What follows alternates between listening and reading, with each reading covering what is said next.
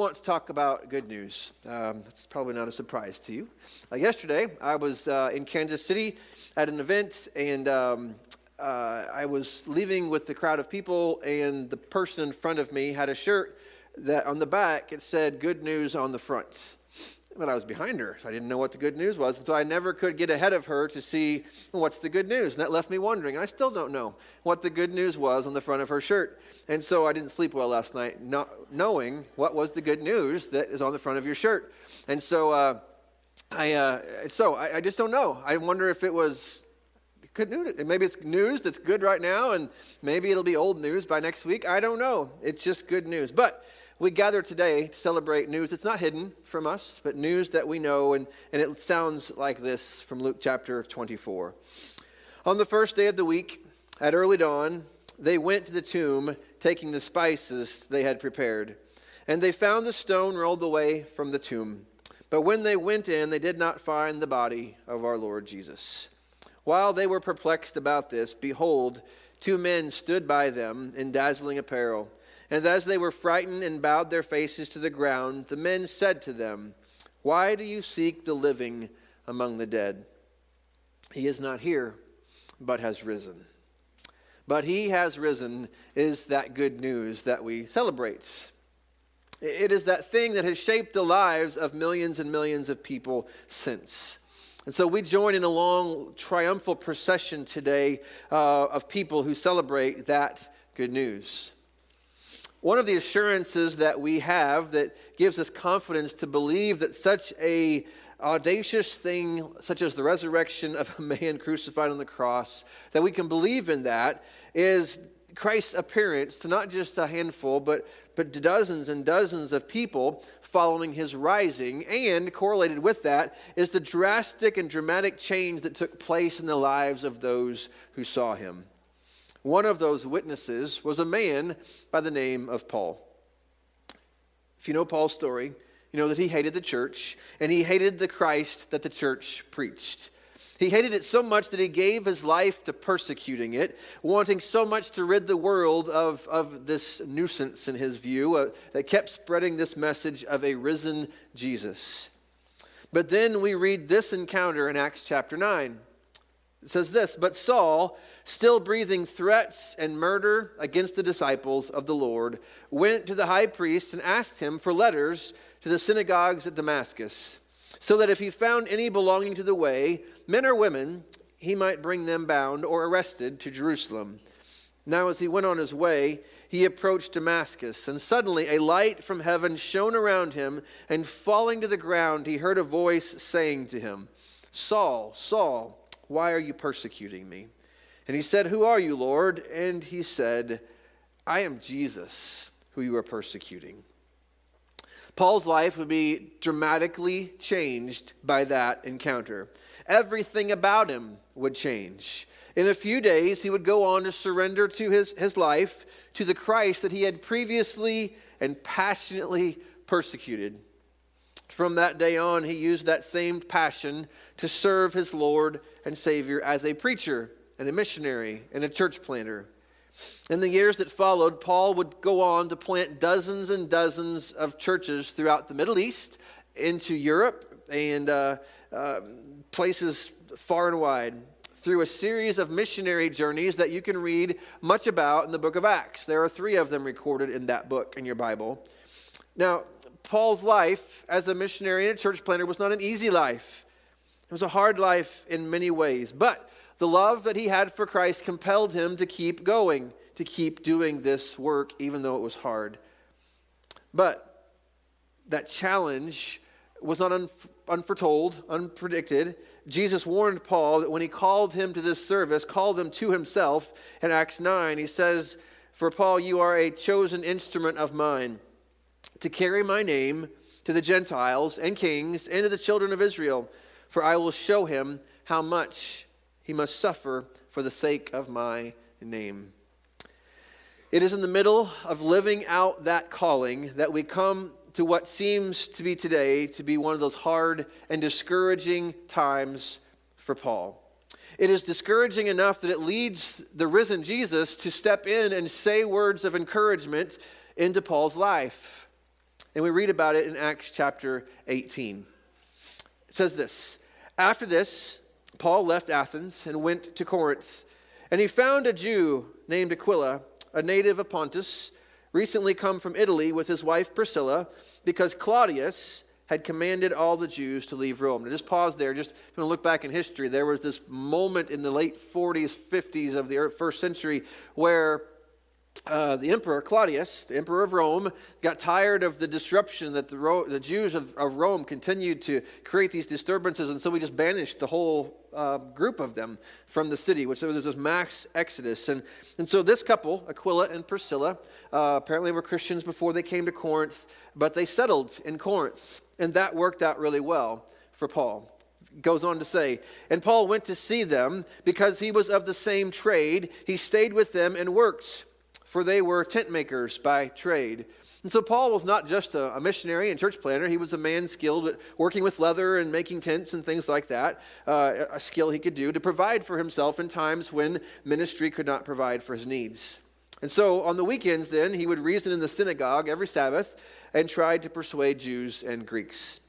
When Silas and Timothy, uh, if you read the book of Acts, Silas and Timothy are co workers who had been left behind to do other assignments while Paul went on by himself through uh, Athens and now into the city of Corinth, uh, been separated. When they finally arrived from Macedonia, Paul was occupied with the word. In other words, he was able, because of what they brought with them, they was able to go back to ministry full time, testifying to the Jews that the Christ was Jesus. And when they, the Jews, opposed and reviled him, he shook out his garments and said to them, Your blood be on your own heads. I am innocent. From now on, I will go to the Gentiles. And he left there, and he went to a house to the man named Titius Justus, a worshiper of God. And he had to make the long journey because the house was next door to the synagogue. So he left one building and went to another right next door. Crispus, the leader of the synagogue, believed in the Lord, and together with his entire household, and many of the Corinthians, hearing Paul, believed and were baptized. And the Lord said to Paul one night in a vision, Do not be afraid, but go on speaking, and do not be silent, for I am with you, and no one will attack you to harm you, for I have many in this city who are my people. Now, I'm encouraged by this text because it shows that a man that is oftentimes viewed as um, above struggle, is kind of a, um, a pillar of, of faith, but it shows that a man like that who accomplished so much for God in serving Jesus was not always strong in that task. He grew weak, he grew discouraged, he grew fearful. His soul needed encouragement to stay faithful. And in fact, Paul would eventually write a couple of letters to the church that grows out of this work in Corinth. Eh, um, and in, those letters, he describes his struggle. He describes how he came to Corinth. And so I, I share this um, as just partly a preview, because if you come back next week, we're going to start looking through the first letter uh, of Corinthians, um, uh, looking at the things Paul wrote to them. But as he details where he was emotionally and physically and spiritually, um, listen to what he says in 1 Corinthians chapter 2, verse 1. He says, And I, when I came to you, brothers, did not come proclaiming to you the testimony of God with lofty speech or wisdom. In other words, he wasn't impressive. He didn't come with something that would just wow them. For I decided to know nothing among you except Jesus Christ and him crucified. And I was with you in weakness and in fear and in trembling. He did not come strong to Corinth. He came in struggle and in weakness.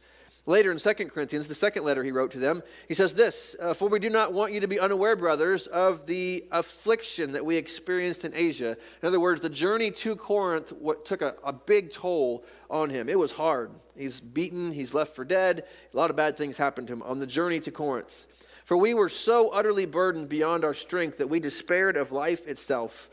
Indeed, we felt that we had received the sentence of death, but that was to make us rely not on ourselves, but on God who raises the dead.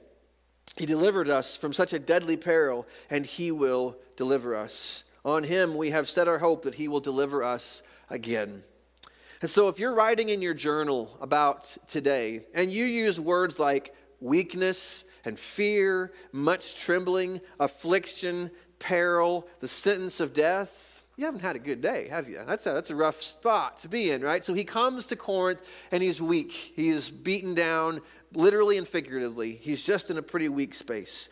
And so Paul f- very much felt like he was at the end of himself, wrestling with all kinds of doubts. And we're not told what all those doubts were, but doubts oftentimes come for Christians in these couple of areas. Number one, some, maybe he was struggling with his worth in Christ. Maybe he was struggling with, this is who Jesus says I am, but all the messages and the voices of the world are telling me I'm this. And so I'm struggling with that.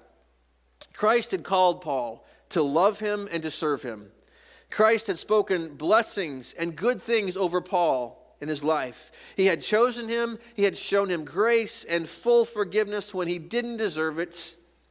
He had adopted him into God's family. He had given him hope, a future, and a place of service in Christ's kingdom. And so God had said these beautiful words of hope and life over Paul. But the world around Paul had been hard on him. It, did not love him because of his faith, and it didn't love his Jesus oftentimes. It, spoke curses and terrible things over his life. It, tore him down. It called him a troublemaker. it tried to end his life on multiple occasions. And so perhaps the voice of Christ in his life was beginning to, to fade, and the voice of the world that was a complete opposite picture was waning and was growing in me, I should say. And so maybe he's struggling with his worth in Christ, or maybe he's just simply asking, Is this life worth it? He's struggling whether it was worth it or not because Paul had to weigh whether it was worth it to take on another round of abuse and rebuke and being reviled and harassed. It was only going to get hard. Paul knew this, as we'll see in a second. It was much easier, as it is today, just to go with the flow, kind of fade into the background, uh, step back, stay silent. It was hard to embrace Christ and to, and to do the things Christ had called him to do and to be.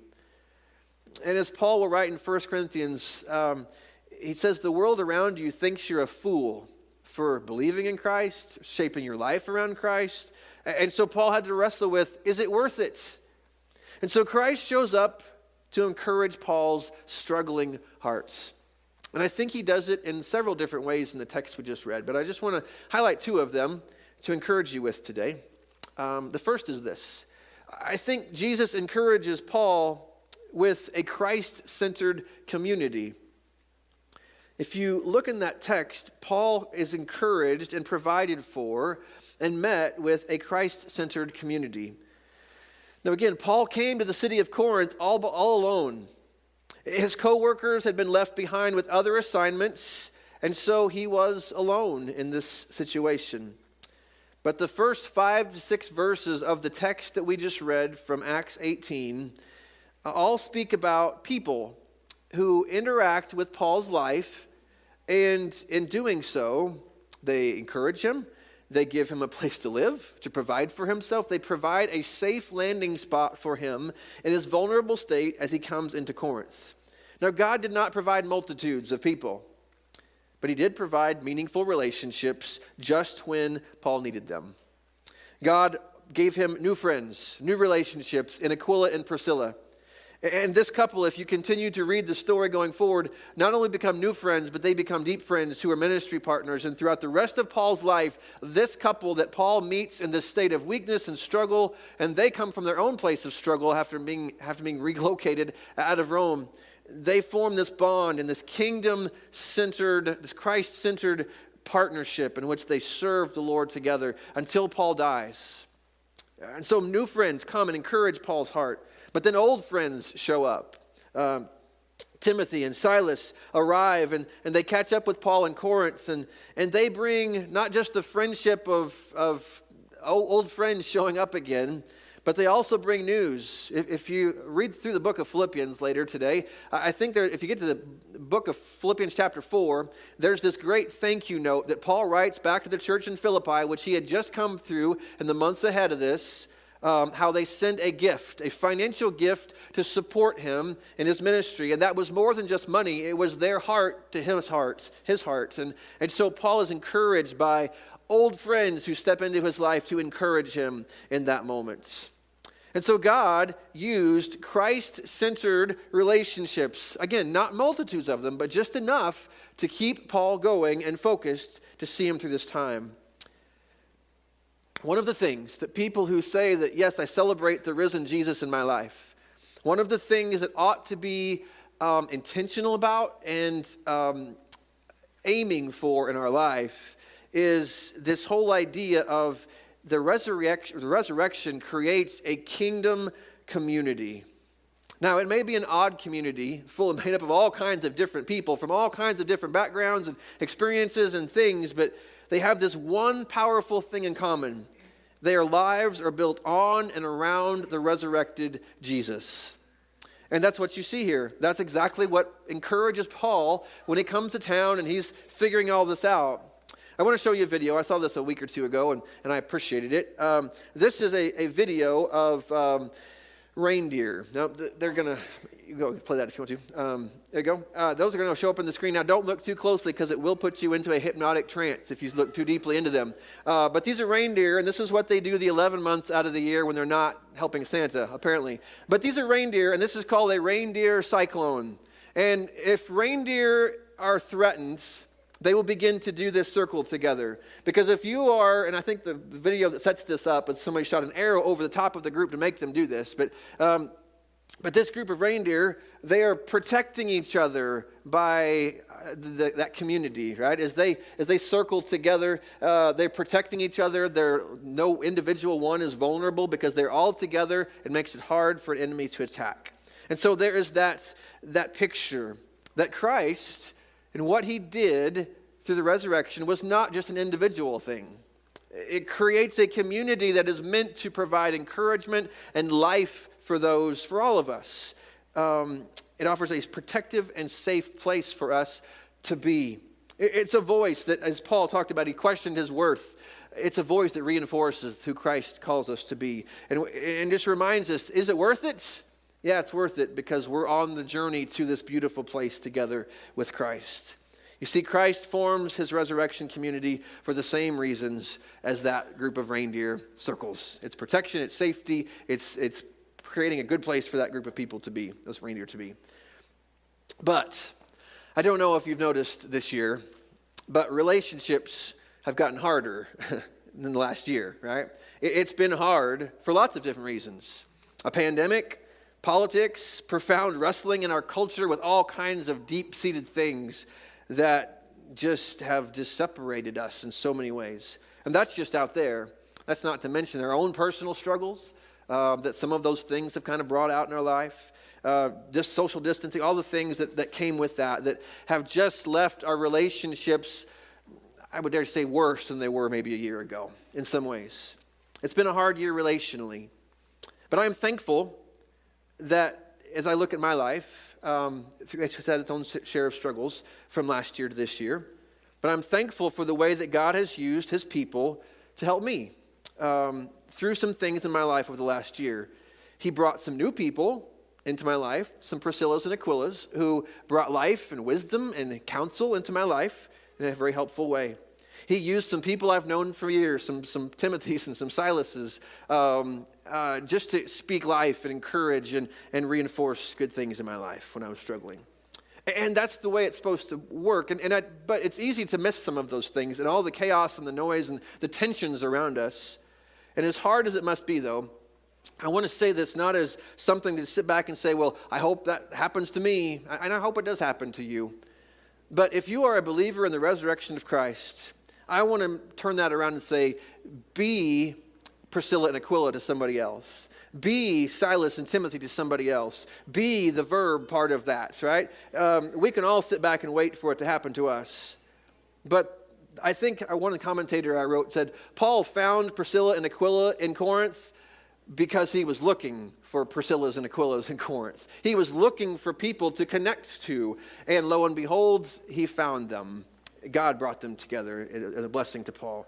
And so, as hard as it may be, we must stay committed to the power of Christ's resurrection community.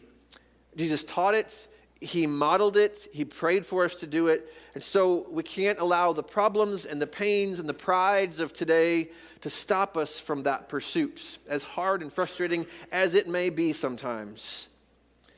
I'm challenged to not give up on the power of Christ centered community when I read a simple text like this. Now, you may be thinking, well, that's fine, but you don't know the jerks that are in my life. And maybe I, I, know some of them, and maybe I am one of them. How about that? And so we all have a little jerk inside of all of us, and, and we, we struggle with that, and people are hard and messy. But I love this quote. My wife sent it to me. And when she writes my sermons, these are great things that she includes. And so um, this is from Ann Voskamp um, that says this Picture the scene of Jesus in the upper room. Um, he is in that scene, he's going to wash feet of all of his disciples. And when you know the story of the disciples, that's a messy group. He's going to have communion, break bread, the first communion with his disciples. And he's going to pass bread to the very one who is going to betray him. And I love this quote If Jesus can dip from the same bowl as Judas, we can share the same table, the same space with anyone. And this is the key phrase with grace. All right, I can be a jerk at anybody's table, but with grace is what Jesus does. To Peter, going to deny him three times. To Judas, he's going to sell him for 30 pieces of silver, lead to his crucifixion. But yet Jesus showed grace to a whole bunch of people at that table. And so uh, maybe if we claim to follow Jesus, when we find ourselves pulling back and saying, I don't know if it's worth it anymore, all these relational things are just a mess, safer just to stay back here. Jesus calls us out because somebody needs the friendship and the community that as a Christ follower you can give them. And so be committed to that. Look for that in the year ahead.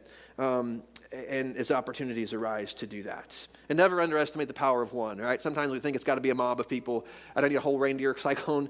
But just again, for Paul, it was just a couple. It was two friends. It was small things, but made a big impact in his life. So community is a very, very important part of this. But the second thing that's probably more glaring how did Jesus encourage Paul when he was weak and vulnerable? He came with a calming and calling voice towards Paul. He came towards Paul with a calming and calling voice. He calms him with those simple words.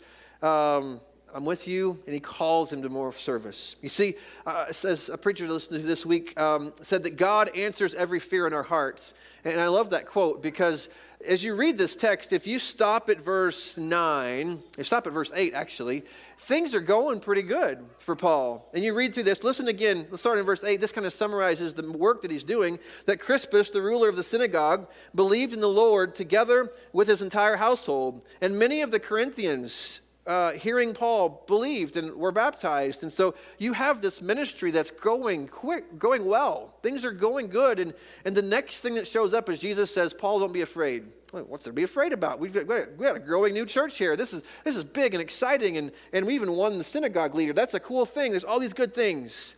But yet, the very next verse, and the Lord said to Paul one night in a vision, Do not be afraid.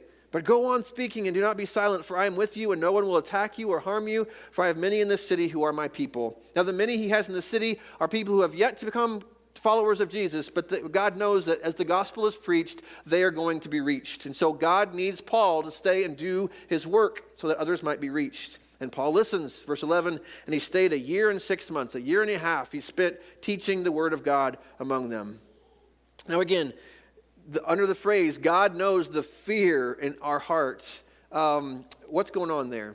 Why the sudden shift from ministry growth to, hey, Paul, don't be afraid. It's going to be okay. What's going on there? Well, experience had taught Paul that when he first came to a city, that's not when persecution was going to happen. Persecution and pushback was going to happen when people began to make decisions and baptisms were happening and, and people were making shifts from, hey, I'm a Jewish person to now I'm a Christian. And all of a sudden, that was going to cause people at family reunions over Easter. They didn't have Easter, but, but as they got together for their family things, it's like, hey, where's so and so? Well, he's not with us anymore because he changed faiths. Uh, it broke up things, it divided things, it made things complicated, and it brought pushback because Paul was the lightning rod who was preaching this Jesus. And all of a sudden, when you look and see when does Paul get persecuted and difficult things happen, it's when the rubber really hits the road. Like people really start making decisions and, and things begin to change. And Paul had lived this experience enough through many of the cities that he had gone through to know that, okay, I go to the synagogue, I preach there, it's fine, I'll win some converts, but then people like the synagogue leaders switch to my side by following Jesus, and, and the, those left behind are, are, upset by that, and they begin to rally the masses and the mobs. And this is when I start to get hit with sticks and get thrown in jail, and people slander me, and I get taken before uh, councils and, and judges, and, and life gets painful, it's hard. And he's asking the question is it worth it to do that again? That's when the fear is coming up. It's kind of like uh, when you continue to bang your head on the wall, right? It, it's uh, eventually you realize, oh, that hurts. Maybe I shouldn't do that anymore. And so Paul is wrestling with this fear in his life. Um, and so God comes to him, Jesus comes to him and says, Paul, I know this is the point of the story. You, have had this little victory here, but I know this is the point of the story when it usually gets really ugly for you. You've still got bruises. You're still beaten up from the last time this happened to you. And I know this, this, this is scary to you but I want you to not be afraid. In other words, stop being afraid is the verb tense. Stop. Stop something that's been going on. Stop being afraid, Paul, because I am with you. That old ancient promise that goes all the way back in, in Hebrew history that if you go back to Moses, and you go back to Abraham, and you go back to Joshua, and you go back to David, what is it that God always promises his people to comfort them? I'm with you. It's not, hey, it's all better. It's, no, I'm with you in this storm. You're not alone. And so Paul needed to be calmed with that. And, and then he needed to be called and say, hey, keep going. Keep pushing forward. Keep doing this thing because I've got hearts and souls that I want to reach through you. And you need to keep faithful to this. So don't be afraid. And if you keep reading, God works out some really cool things as you read through the next paragraph or two, just making things safe for Paul in a way that it never had been before uh, through some providential things. But life can be hard, though, right? We all have probably been there from time to time. That fear begins to creep into our life, and uh, just as Paul had fears, we have fears over things. We're probably not as the same level, but it's it's the same fear. Fear is fear. And being on mission, trying to serve the Lord, trying to be faithful, whether it's in little or big things, can sometimes bring fear and can wear us down. Uh, Lorenzo Smith is a church planter in Los Angeles, and a few years, this is before the pandemic, so it's even more relevant now, I think, but uh, he excri- described this whole experience of people like Paul, where life has just worn you down and beaten you down. He ex- explain, exper- explained it like this. He said that in these seasons, you start to feel like a worn out basketball. You've lost some air, and you just don't bounce back like you used to. And that can be the way that we feel sometimes, right? Lost a little air. I'm pretty flat. I'm just kind of worn out. And so when we feel like that, Satan's glad to just kind of work into that. That the past can wear us down. Maybe it's the risk of trying to do the right thing or being vulnerable or being honest or being uh, intentional. All those things can be scary sometimes. It's in those moments when you were tired and you've tried it didn't seem to go well, the experience is going to push up and kind of bottle up that desire to do right, to do the right thing. But Satan loves to show up and leverage our past wounds to hinder further work. He loves to just go back say, hey, remember, that was really bad. You don't want to do that again, do you? that's what he's doing with Paul. He will take what happened in the past and create mental obstacles to keep you from stepping into the next thing that God wants for you. And so, in that moment, Paul had shifted his focus from, from Paul and the Lord to Paul and the problem. And, and he saw the problem. He saw it was right next door, right? That's, that was a good thing and a bad thing. Didn't have to travel far, but boy, the problem's right there. Every time I walk out the front door of church, guess where the problem's at? It's right there. If they, if they want me, they can come get me. The mob is coming. And so God says, don't worry about that mob. Don't worry about the people, because the mob does show up, but it just God works out some things if you keep reading. It's coming, but I want you to quit focusing on that, and I want you to focus on me. And it's the Lord's presence that calms him, it's the Lord's calling that keeps him going forward. So the Lord's presence changes everything. But without a risen Jesus, you have really no reason for community, and you have no reason to be calm and called into service for him. 1 Corinthians 15 says that we are above all people to be pitied if Jesus is not alive and we're investing ourselves in all of this but because he is alive.